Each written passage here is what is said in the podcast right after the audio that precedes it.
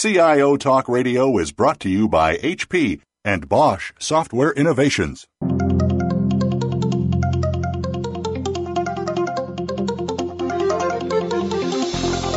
Welcome to CIO Talk Radio with your host, Sanjog Aul. All All comments, views, and opinions expressed on this show are strictly those of the host, guests, and callers. Now, here's Sanjog Aul. Hello and uh, welcome to CIO Talk Radio. To learn more about the show, please visit www.ciotalkradio.com. Always, uh, we invite you to join the discussion on Twitter, hashtag CTR Live, and look for this show as hashtag leadership. Today's topic is leading startup magic back to the enterprise. And our guest for today's show is Alan Berson. He's the learning director at Wharton Executive Education, is the founder of Leadership Conversation LLC, and he's also the author of a great book, A Leadership Conversations Challenging High Potential Managers to Become Great Leaders. Uh, welcome, Alan. How are you doing? I'm doing great. Thank you very much for having me here, Sanjog.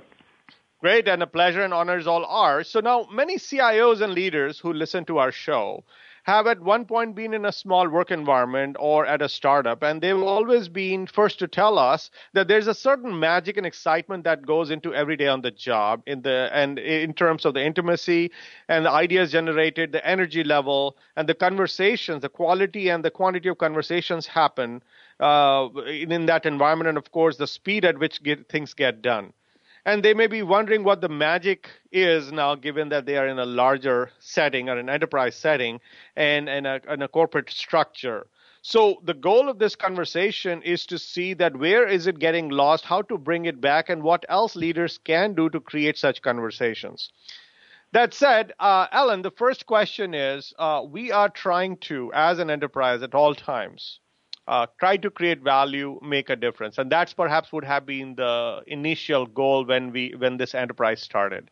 However, as part of what we started, the DNA that we created, that to some extent, or for that matter, I'll, I'll take that leap to say, quite an extent, that magic is lost, and that's why we're in the first place doing this. So, what what could be the potential reasons why this is even happening? Yeah, I think the the magic gets lost when the realities of the workplace and the requirements to produce hit a group of talented people who have come together, where instead of doing what they love the most, which is the brainstorming, the thinking through possibilities, all of a sudden have to focus and get something done. Another time it goes away is when the organization gets larger, because in theory, every time you double your sales, you have a whole new company. And you start distributing the workforce, you start um, having to meet deadlines, you you have more stress, and the conversations stop. And the conversations are critical to the magic because magic is something that's um, you know really really felt by people. It's not felt by an organization. And when we talk about startups, I'm going to go back there because it all started because there was a vision, there was a purpose, and that's what attracted the founders in the first place. And that's what attracted the initial set of people who said, I'm going to take the leap, I might leave a cushy job, or I'll start my career in this organization. Yeah, that and, and purpose. They, oh, go ahead. I'm sorry. Yeah, so so that purpose is where we started, and that what gave us the energy and the reason we have lesser energy, do you think the purpose is getting lost in most cases?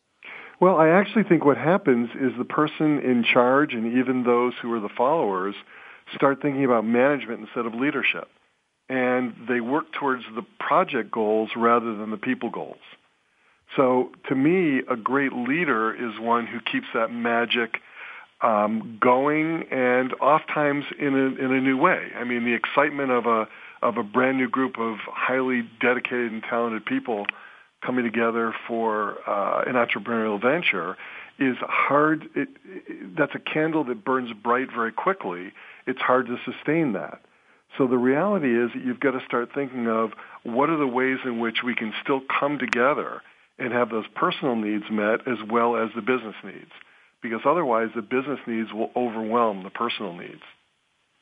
You mentioned that these things, what we used to accomplish when we were smaller, more nimble, they are now hard to sustain. Just because something is harder to sustain, should we forego? Or would you say that's where an enterprise and its leaders' mettle is tested? I think that's where the mettle is tested. That's a great statement. And if you forego it, then you forego the magic. When you forego the magic, you forego the big potential because what you end up doing is you focus on all the management activities instead of focusing on the leadership, which is what creates the future. The management gets today's work done. The leadership gets tomorrow's uh, possibilities teed up. And you can't stop doing that. It's, it's almost like in a major corporation, you've got new products and existing products. And new products are exciting, but they don't add to the bottom line. So people who run an existing product area and end up being given responsibility for new products, they never have the time to do it. The same way here. People who are trying to make the, this new burgeoning enterprise work that are also faced with making people enjoy what they're doing more will always uh, go away from that when the stress and the time pressures hit. There's something I often do with groups, which is I'll have them identify the top 10 values that are important to them. And once they do that, I then give them a second sheet of paper and I ask them to identify the top 10 values that they think are necessary for an enterprise to succeed. And every single time those doing values, the human, the, I'm sorry, the human being values get dropped off and the doing values of accomplishment get added in. So we, we almost naturally go, okay, we have to be unfun. We have to be nose to the grindstone to produce something. And yet what that does is that saps the energy away from the system. So the best leaders know that they've got to find a way to maintain that. And that gets you to leverage people instead of drain them. It's all energy. Let's compare an enterprise with marriage. And if the couple don't fight, that means they don't have a good relationship. They're not open to each other. What you just said, where you are going to pick up the doing values and those become prominent and the people, what they wanted to do, it takes a back seat and they, they almost kind of compromise, then I think the marriage is in jeopardy. Yeah, I, I mean, what, what happens there is that um, we start to either take certain things for granted uh, and often it's taking the other person for granted, and there's parallels in the workplace. And we, everything, I mean, I don't know if you've ever said, and, and most of the listeners have said, I don't have a choice. The reality is we always have a choice. We may just not like the consequences of that choice. So a great marriage is one where the choice is, hey, we're going to have date night twice a week, even if it's eating a pizza in the backyard and having a sitter inside but you make the choices to keep the humanity in the relationship. It's the same thing in an organization. You can make the choice to create today's budget numbers and, and to, to achieve them at the expense of the future, but at that point you're going to lose your best people in the same way that you're going to lose your soulmate in a marriage if you don't end up keeping that alive, passionate, and exciting. This brings up an important point related to humanization of an enterprise. So you, we were more a bunch of people, humans, who were running a startup company. Mm-hmm. But when it becomes an enterprise, we suddenly start make it more sterile, more machine-like, where we are one of the cogs in the wheel or pieces of the puzzle versus people who have their own personalities, their viewpoints, which want to be heard, which want to be appreciated, and what who want to be heard. So is that's where people have got way too many other people to listen to or talk to or have conversations with and they say we simply don't have the energy at the top and so we will do less of it or we will not do it at all. And do you think that's where the downfall begins? Yeah i think as you look at a larger organization with more people all of a sudden you add in groups like human resources you add in a legal department you add in a lot of groups whose sole responsibility is to sort of control and contain and make sure that the organization is going where it's quote unquote supposed to. In the early days, there was no supposed to. There was what do we want to do? Where are we going to go? And I think that the humanization is really where every department in their culture says that we are people first and producers second. And what's lost is that the more you focus on the management mindset activities, uh, the more that you are limiting the future growth. So it's really a trade-off. We work with passion. We work harder now. We leverage people so that more can be done in the future. Or we forget about people. We do more now, and then we're in trouble six months or a year or two down the line. So yeah, it's there, there's one chapter in my book that says people are not machines, and my editor wanted that chapter title taken out, and it's the only fight I won with her over a two-year period. And it's just that, that people do realize that they get they get put in as a cog in the wheel. And there's that simple walking over and saying, "Thank you for a job well done. Here's what I saw you do." It's I mean, for for instance, in in feedback, um, there's a six to one ratio of negative feedback to positive feedback in the workplace. Yet if you ask the people who give the feedback, they say it's 50-50. So what people hear is the reality. What you think you're saying is not. And what we end up doing is we we dehumanize by correcting mistakes, by solving problems, when what we want to do is get people jazzed and excited by by coming up with new opportunities. Um, one one tip that I give for the listeners is is write down the biggest problem that you're facing, and then sit down and say, how can I convert this into an opportunity statement? So if the problem is we're having lousy communication, the opportunity is something bigger that subsumes that, which would be something like, how do we make sure that we create the future three to five years in advance by having the kind of sustained conversations we had when we were a young enterprise? Again, it gets back to choices. You've got to make the choice to do it looking at the organizational design, comparing to the startup where people were hired and by design they were not really pigeonholed. They were invited for their core talent and perhaps see where they would fit. And they would wear multiple hats. And because of their excitement, they would volunteer to say, okay, what can I do next or what can I do more? When we start bringing HR into the mix, which is nothing wrong with getting HR into the mix because they'll bring some structure, we automatically start resorting to maybe building a job description and putting job categories and scales etc and then performance metrics is also based on the the competencies that were laid out. Do you think that's a trap? Because then you are literally containing somebody's energy and ability to expand their wings just yeah, because now you've got way too many people yeah, it's here. It's a, it's a trap with a big, huge door that you can spring the trap. Um, nobody is pigeonholed when you first start in an organization. What happens is that as the organization grows, you you don't know the people as well. You don't know what really makes them tick.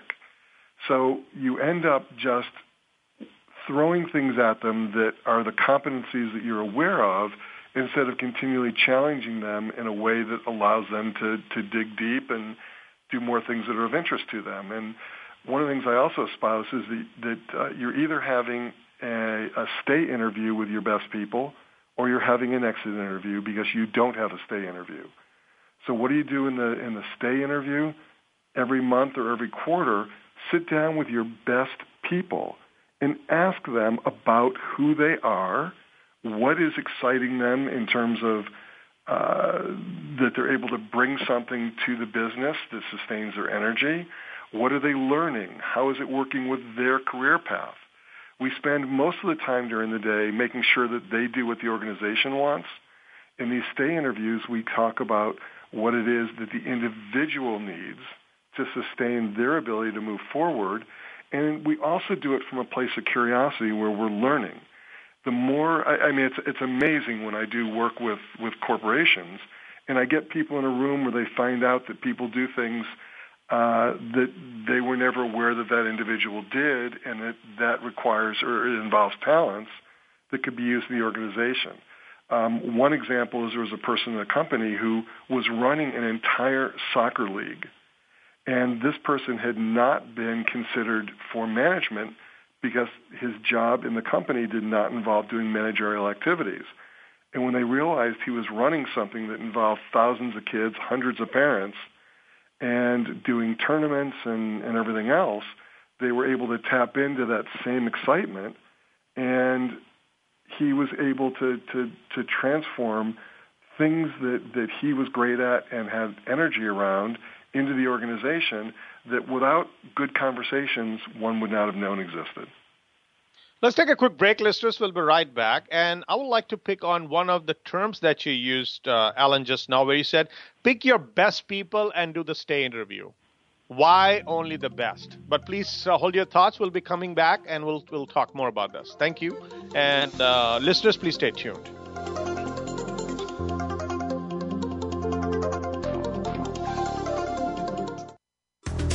HP is proud to sponsor this program.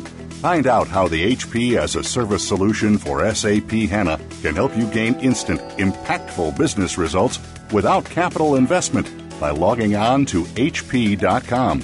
Transform information into intelligence and a competitive advantage with a full spectrum of SAP HANA products and services from HP, a global SAP hosting partner.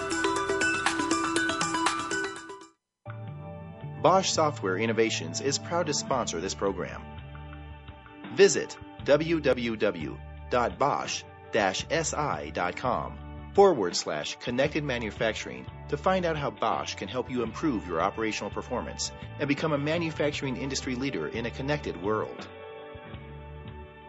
Change the way you predict, manage, and produce outcomes. Bosch Connected Manufacturing.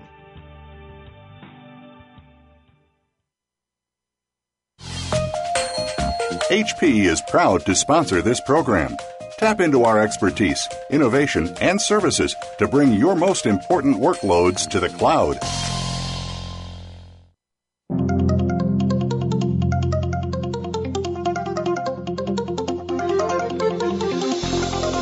You are listening to CIO Talk Radio with Sanjog Aul. To learn more about the show, please visit www.ciotalkradio.com. If you have a question or comment, call toll free at 1 866 472 5790. That number again is 1 866 472 5790. Now, back to the show. Here's Sanjog Aul.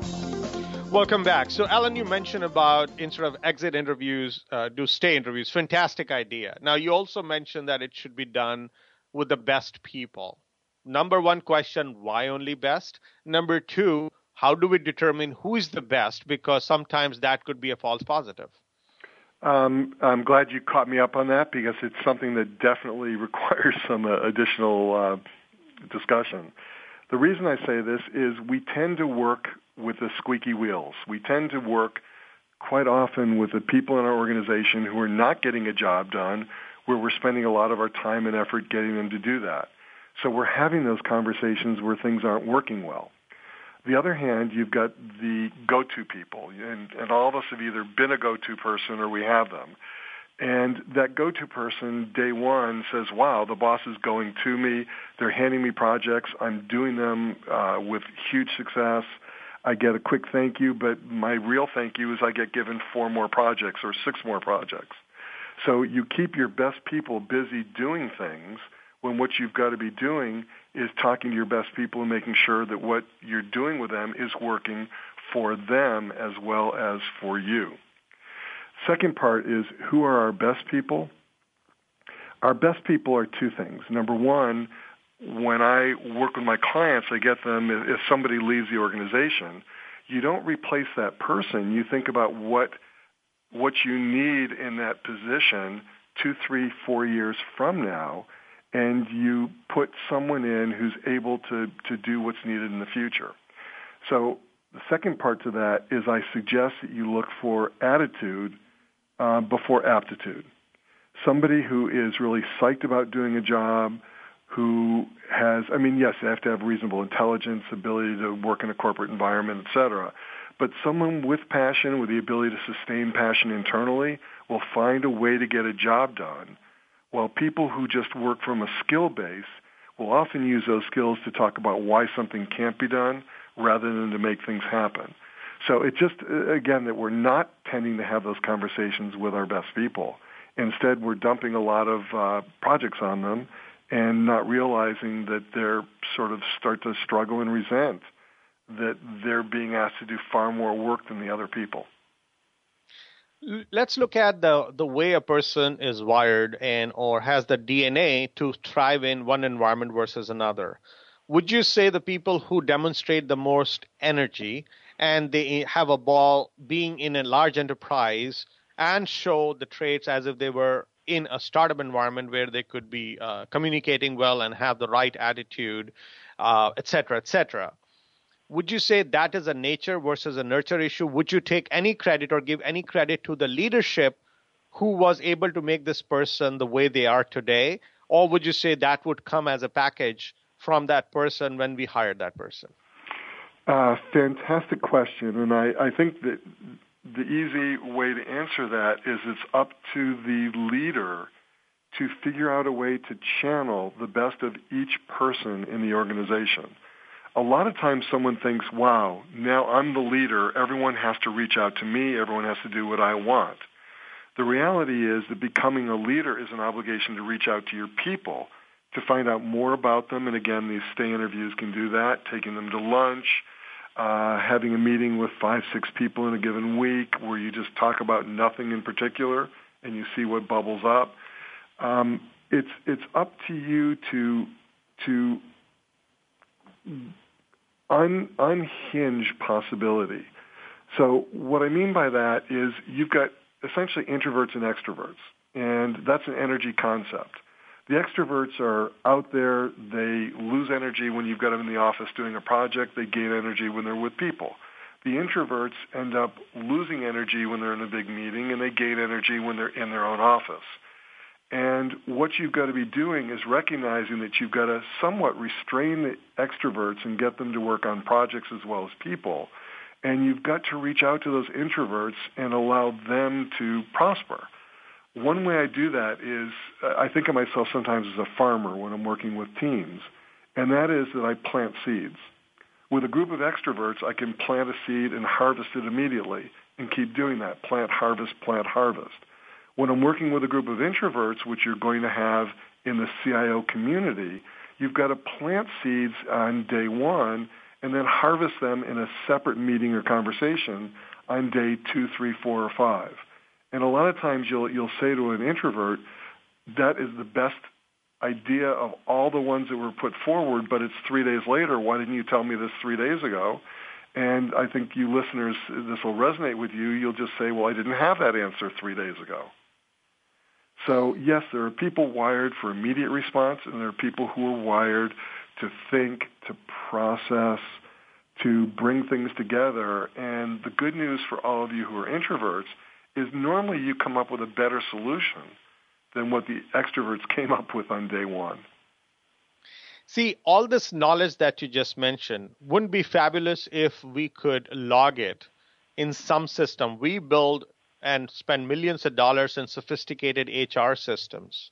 But the kind of knowledge we are talking about, the nuanced information about an individual when they are at their best, when they get ticked off or, or the energy goes low, et cetera, et cetera, if it doesn't get logged or it is not common knowledge among at least the people who matter in terms of leadership, then we are making a person's potential and the person's ability to contribute in an organization be dependent on a leader who, when leaves, would render these people ineffective or less than what they could be potentially uh, contributing.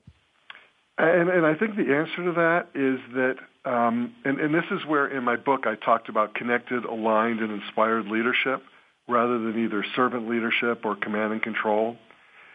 In today's world, we often are uh, aligned in a matrixed organization where we don't have people reporting to us, or if we do, we ask people to lead a project, lead a team, lead an initiative, so that the functional leader is not necessarily the leader of the moment.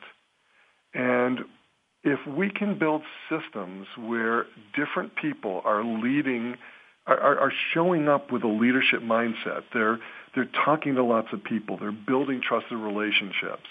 They're thinking about vision and strategy, not just objectives and tactics. They're opportunity driven instead of uh, problem oriented. By the way, all that's on page 12 of Leadership Conversations. You end up being able to have a group where everyone says, I am going to not just be a follower at the appropriate time, but I'm going to be a leader at the at the appropriate time. And they define leadership as not only um, finding a vision, but then working with people to create thought leadership. And that's what energizes people, that they are talked to as human beings and they're asked to create the future, not just replicate the past, which is what managers are asked to do. So it's all how you deal with someone. And I think if you think of the, the whole theory of concentric circles, that if if you have one team, Sanjog, and I have another, and there's six of us who also have other teams, the more that we can get our teams excited and motivated as people, and that will overlap with any of our people working with cross-functional teams, all of a sudden you get those conversations going. And it's the lack of conversations or the uh, inability of people to have appropriate conversations that stops us all from coming together. So it's not that leaders don't want to do it, it's that they don't take the time to do it. You know, you look at someone like Bill Marriott, and I think even, I, I, I don't know how old he is now, I think he's in his late 80s, early 90s, he still visits 100 hotels a year. And when he does that, he meets with the people. He talks to them. He answers their questions. He asks great questions of them to get them to think. So these are all techniques. I mean, I always say that a, a manager answers the great questions that a leader asks. So the leader's got to be there asking, um, just just creating the, the ability for others to think in a more expansive way. Now, when we look at the environment that we used to enjoy, uh, which was maybe more in a startup mode again, is that we did not really know where we're going to get, but every day we had a ball just going through that journey and dealing with uncertainties and or unknowns and learning about new things, walk away an inch taller, thinking that, okay, I grew today. Now, we either in larger enterprises, yes, we do take on projects which are uh, going to help us learn some things more, but we do not have hand holding or, or people are not by our side for the most part, and we are delivering things by results because there are way too many projects going on, way too many initiatives, and way too many people to manage. So when we get into this result oriented culture, do you think we are jeopardizing the quality of journey, which is where the energy lies, or where that's that that seems to be the secret sauce of how well the energy, uh, the the daily journey is going for us to maintain our energy levels? All right, my, my answer to that, some, some of you may not like, it's that we continue to grow, but we also have to grow up. And as we build a bigger company, as we take on a larger role, as we have more responsibilities, it's important that we peer coach and mentor each other, that we take the professional classes, the skill building that allows us to, to do more than we did before you know, the job of an independent contributor. So in that initial company, everyone's an individual contributor. You don't have five layers. You don't have the HR groups and the support groups. So everyone is contributing directly to what happens. What happens as you then grow up uh, is a, as, a, as the entity starts to mature and grow is all of a sudden people have to start managing what others are doing which is a whole different job. And by the way, you don't want to pick the best individual contributor and reward them uh, by making them manager. You want to find the people who show the, the competency and the attitude to be a manager. Then you go the second step of um, when you get promoted to a, the position of leadership, it is not just the manager being promoted to leader. It is actually someone looking at doing an entirely different job. A leader is not a manager on steroids. A leader is someone who looks to the future. The manager is someone who ensures the present. So what you're doing is you're tapping into different sets of competencies. So in that meeting where everyone is there saying, oh, why don't we do this? Why don't we do that? I've got this great idea. And you spin off these great ideas. The next challenge is that that person matures to say, how can I bring those, those ideas to market? And the next step is how can I lead an entire organization to create ideas and bring them to market? So, who is struggling there? And let's take a quick break right now, listeners. But when we come back, let's talk about who's struggling here. Are the people who actually want to share their energy and uh, contribute towards organizations, or the leaders mm-hmm. who are putting things out there and, and then not able to manage these people or harness the energy that's available to them if they choose to and, and make the full use of it? So let's explore that more when we come back. Please stay tuned, listeners.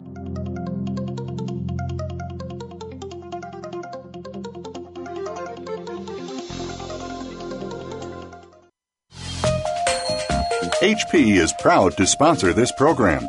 Tap into our expertise, innovation, and services to bring your most important workloads to the cloud. Bosch Software Innovations is proud to sponsor this program. Visit www.bosch-si.com forward slash connected manufacturing to find out how Bosch can help you improve your operational performance and become a manufacturing industry leader in a connected world. Change the way you predict, manage, and produce outcomes. Bosch Connected Manufacturing.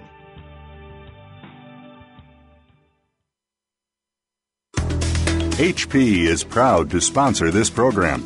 Find out how the HP as a service solution for SAP HANA can help you gain instant, impactful business results without capital investment by logging on to HP.com. Transform information into intelligence and a competitive advantage with a full spectrum of SAP HANA products and services from HP, a global SAP hosting partner.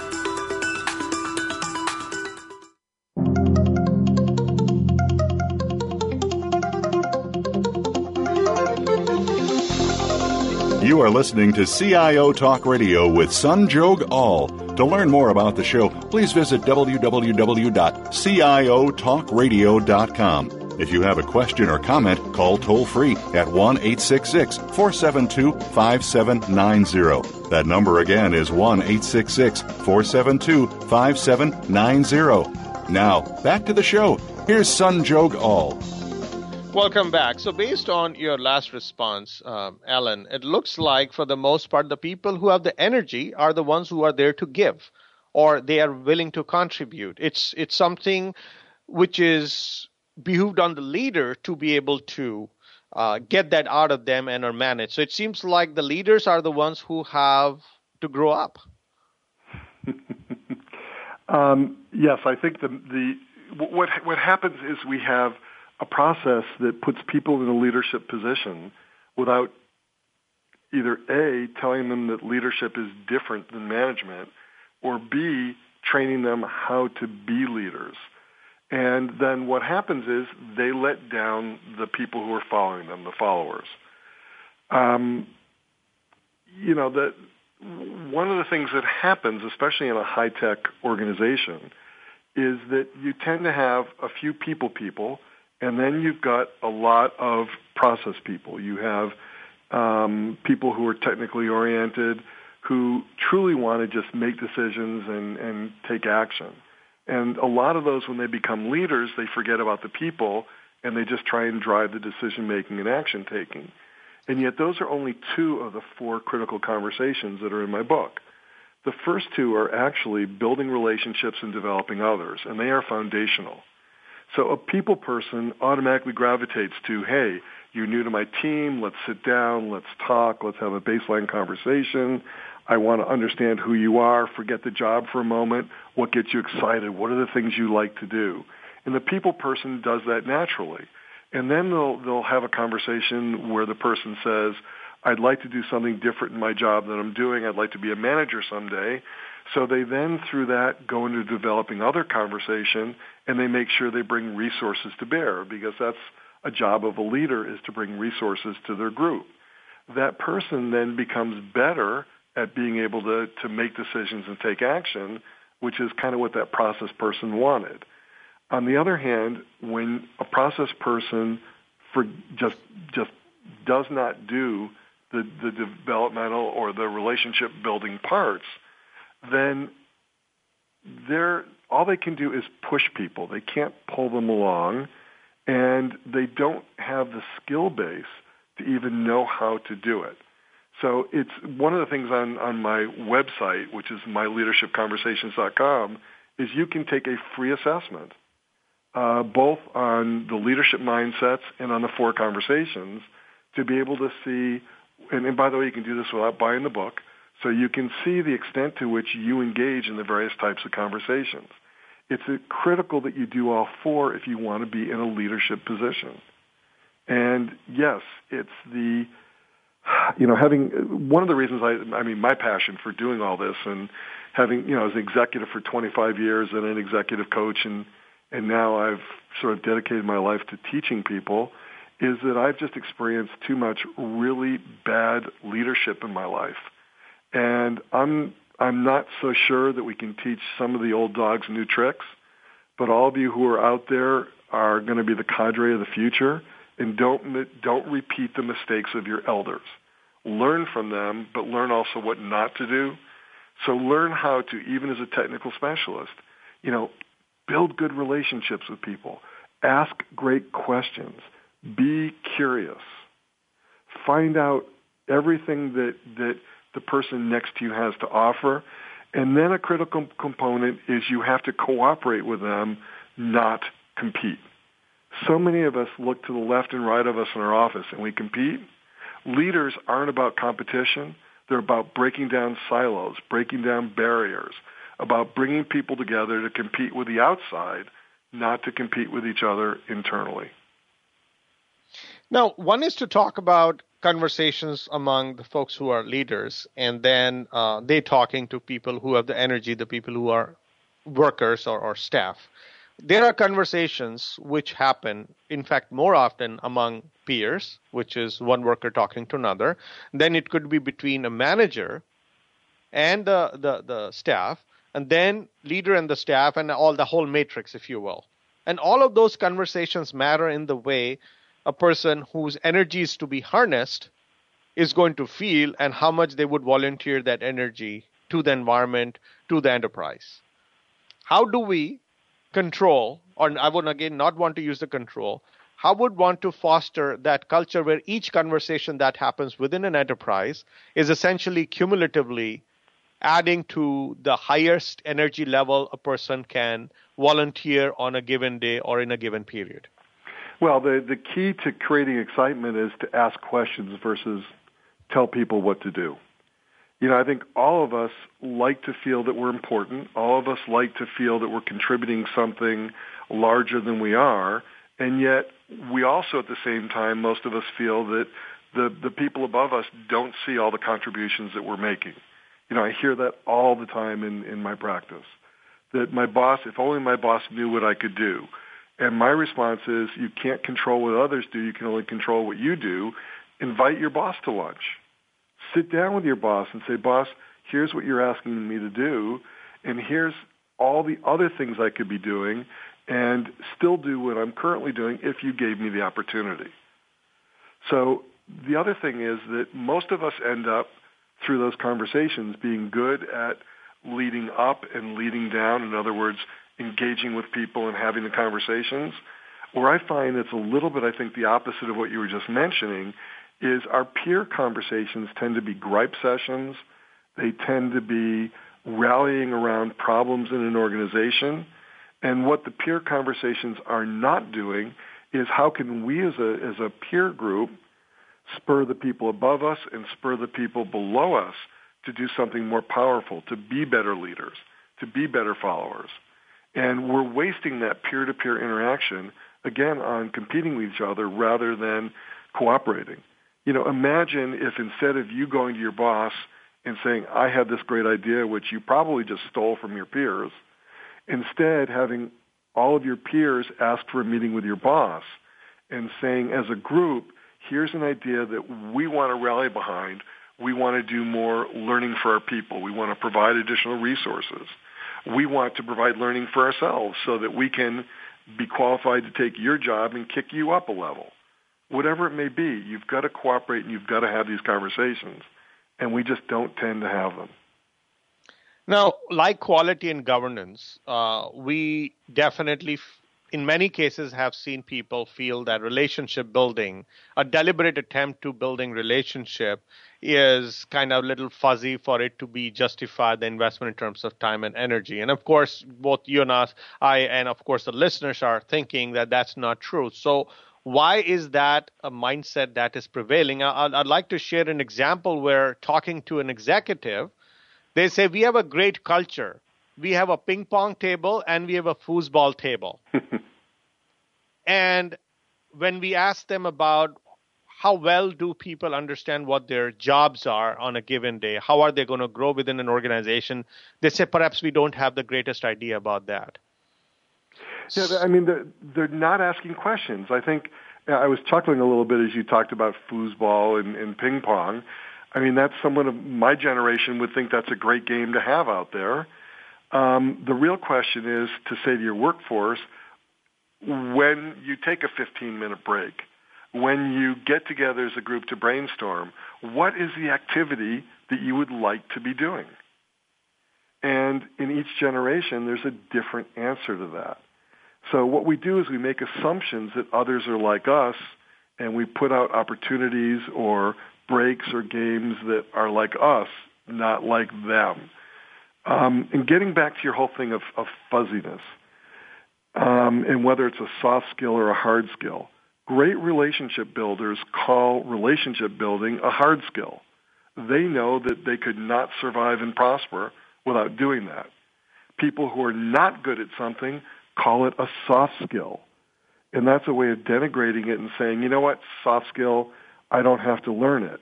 But folks, anyone out there who can't build relationships, who can't develop other people, who can't make decisions and can't take action, if you're not doing all four of those, then you're going to hit your own glass ceiling. And that's one of the reasons I wrote the book is it gets people to think about as a first level manager, what is it I need to be doing? As a manager of managers, what do I need to be doing? As an executive leader, how does my job change? How do the conversations change? And as a CXO, how do things change again? And these are things we're not taught even at, I mean, I've got a, a Wharton MBA. And nobody taught that at the time I went to school. They're starting to teach it now, but the top leadership didn't have that training. So, you know, I really push back on the fuzzy skills, the soft skills, because we call that things that that we're not good at, and yet it's our job to be a learner. Even, I mean, at the age of, of you know, almost 50, I went back to school to become an executive coach. Why? Because I realized that I'd stopped learning and therefore I'd stopped growing. And the minute you stop growing, you become a drag on your organization rather than that helium balloon helping everyone rise up. If you, you the, the, those of you who are in leadership position, figure out something you can learn every day or something you can do differently every day. And my suggestion is ask your people because they know what you're not doing well. And unless you're good at accepting and receiving feedback, they're not telling you. So increase the conversation level, ask questions, and do it in a very safe space. I'm sure uh, the listeners in their own right are trying to be the leader that you are recommending they should be in terms of doing the right things, building energy among people, etc.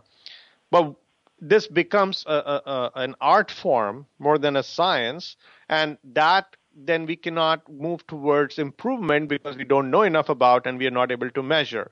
So, is there an accurate or maybe near accurate way of measuring if the effort that we are making and or helping others make those efforts within our team as leaders is actually moving us in the right direction because otherwise we may be preaching and learning the wrong game of golf Please stay tuned, listeners. We'll be right back and explore.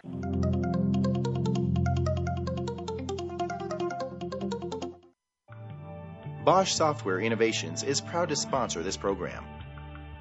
Visit www.bosch-si.com forward slash connected manufacturing to find out how Bosch can help you improve your operational performance and become a manufacturing industry leader in a connected world. Change the way you predict, manage, and produce outcomes. Bosch Connected Manufacturing.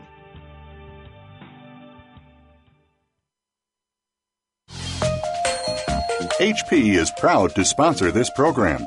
Tap into our expertise, innovation, and services to bring your most important workloads to the cloud. HP is proud to sponsor this program. Find out how the HP as a service solution for SAP HANA can help you gain instant, impactful business results without capital investment by logging on to HP.com. transform information into intelligence and a competitive advantage with a full spectrum of SAP HANA products and services from HP, a global SAP hosting partner.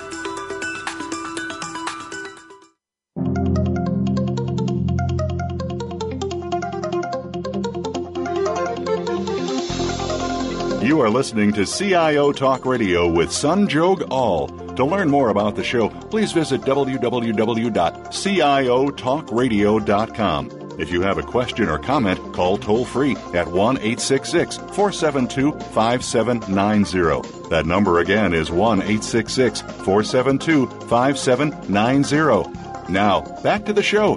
Here's Sanjog Aul. Welcome back. So, Alan, leading and developing leaders is essentially an ongoing journey. And whatever we do, if you don't measure it, we don't stop and measure and, and, and think about it, then we would not know where this is going and we, we could keep compounding the mistakes versus t- taking in the right direction. So, what, what's the secret sauce to making that happen? Where are there any checks and balances that you could put in place as you go about getting this rather art form uh, incorporated in organization? Yeah, I mean, the, the measurement of building relationships, the measurement of developing others, it's tricky to say what works and what doesn't work because you never have a true control. Um, you know, I, I think a great leader takes it as de facto that they must do those things with their people. Um, you know, one of, one of the things that, that's important is that this audience, and, and correct me if I'm wrong, is is very much uh, process oriented and great at following processes. And again, there's a science to processes. There's an art to something that doesn't easily fit into a process. And that's the way effectively we wrote leadership conversations was to give you a process for doing the artful types, the leadership types of work. And, you know, I'll give an example of a CIO of one of the very top government agencies. And he sits down with every new person and he says to them, here's my style. Here's what I expect from you. Here's the joint responsibility. Here's when to contact me. And by the way, his style says things like, I'm blunt and transparent. I ask a lot of questions. Don't take them personally. I like structured processes and procedures, and I insist on a family-friendly team. So he starts putting out there that the art and the science are intertwined and can't be pulled apart. He also then goes to his vision, which is success is when one, every employee is excited about what he does. Number two, every government employee wants to work for us. And number three, every federal agency wants to use us as their trusted IT partner. Now, what he's done is he said we have to be the kind of people and do the kind of work that we are head and shoulders above everyone else. When we do that, we'll have better people wanting to come into our organization. So one measure is, are you losing your best people or are you stealing someone else's best people? When you get the job done, to what extent is it within the right, or the agreed upon time parameters, with the agreed upon success levels. These are things that if you have a dysfunctional group, you're not going to get things done on time because people will stonewall each other. They're not listening to each other. And it, it's not whether profit goes up 3% or 8%. You can't tie it into that. What you can tie is that the efforts coming out, the humanity, the cooperation, the way in which our team tackles something as a team is superior to what is happening elsewhere. And again, those are hard to quantify until you look at the end result, which is whether you've built an organization that's better than the one you found if you're the leader, and or your people are better than you are. And that's the legacy that you leave behind you. With respect to risk, we have not much to lose when we are a startup, so we give it all we have, and we create a somewhat higher tolerance for taking chances or making new mistakes every day. But then when we start morphing to an enterprise or we are in an enterprise environment, we become risk averse or the tolerance goes low or we just simply try to take idea, become the second or third mover versus taking that quantum leap by being the first mover. Now that saps or that you know confines or stifles energy levels in people. Yeah, and I think you know, I, I, my my MBA is in entrepreneurial management from Wharton, and I, I think that that most successful entrepreneurs are not truly risk takers. What they're doing is they understand the marketplace better, and while it appears that they're taking risk, number one, they have nothing to lose because they have no established business at that time. But number two, they've actually lowered the risk by knowing the stakeholders, knowing the customers knowing that what they're going to bring forward is something the market needs. When you get into a larger organization, the risks are actually substantially higher in dollar terms, in reputation terms, and in the potential of being fired for something going wrong. So career risk gets higher at the same time that you tend to start having children and houses and country club memberships or whatever you end up going for. Um, so I, I really think that it's not risk that changes things. It's people getting so involved in the present and that they forget that they're dealing with people. I mean, for instance, organizations don't change, people change. So organizations don't grow, people grow. And it's keeping simple concepts like that in mind that makes sure that that you grow the potential for the future and you keep the excitement. I mean, the passion, when you look in page 12 of the book and you think about management mindset versus leadership mindset, is your passion in solving problems or is it in creating huge opportunities? The latter is normally more passionate. Um, when you work with your tightly knit team, well, that's a small group, that's nice. But when you get to move out into the community and talk to all the stakeholders, that's more exciting when you do a transactional relationship, in other words, you get to know someone just well enough to, to get today's job done, there's a certain amount of excitement there. But when you create trusted relationships, ones where you know the other person will keep your best interest in mind in the conversation, those are great relationships. You start thinking global vision instead of just tactics. So it's, it's not really a question of risk. I think it's the mindset to propel the future with great vision and thought leadership, and also that if you don't grow your people, that you're not going to succeed. You know, it's companies that, that say, my people are my biggest asset, but then they think of them as an expense. And they'll invest in property, plant, and equipment, but they won't send a leader who's got 200 people underneath that person to do a little bit of leadership training or coaching when that's all they need to do to take a really good leader and make them great. So you've got to invest in your people even more than you invest in your equipment, and that's how you you mitigate risk. One last questions, 45 seconds. We have leaders, we will give them credit. They are taking on the responsibility. And of course, they don't come to work every day that we are going to mess up today.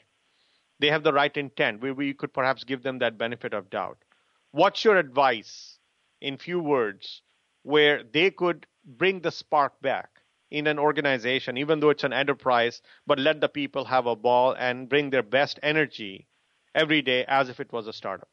Okay, first of all, stop making assumptions and ask the question. Secondly, make sure that there's clarity, that what you mean to say is what people hear. Third, don't bring a bad mood in the organization that sucks the life out of it. Number four, I believe in the power of positive intentions. That if you believe, I mean, everything everyone does is for a positive intention. It may not be ours. So how do we align with someone so that our positive intention as a leader is the same as our people's? I mean, these are simple things that galvanize, connect, and align rather than push people apart.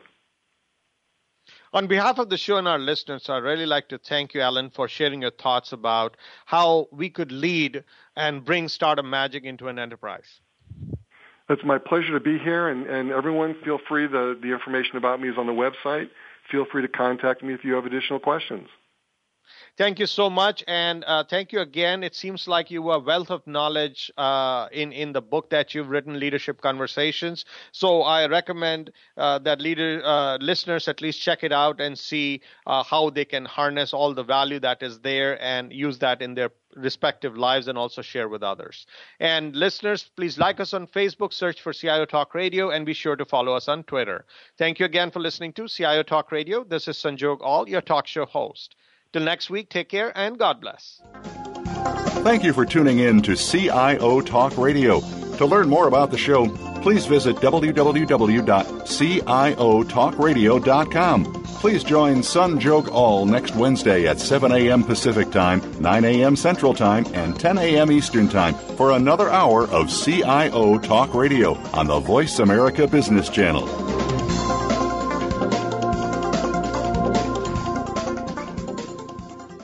CIO Talk Radio is brought to you by HP and Bosch Software Innovations.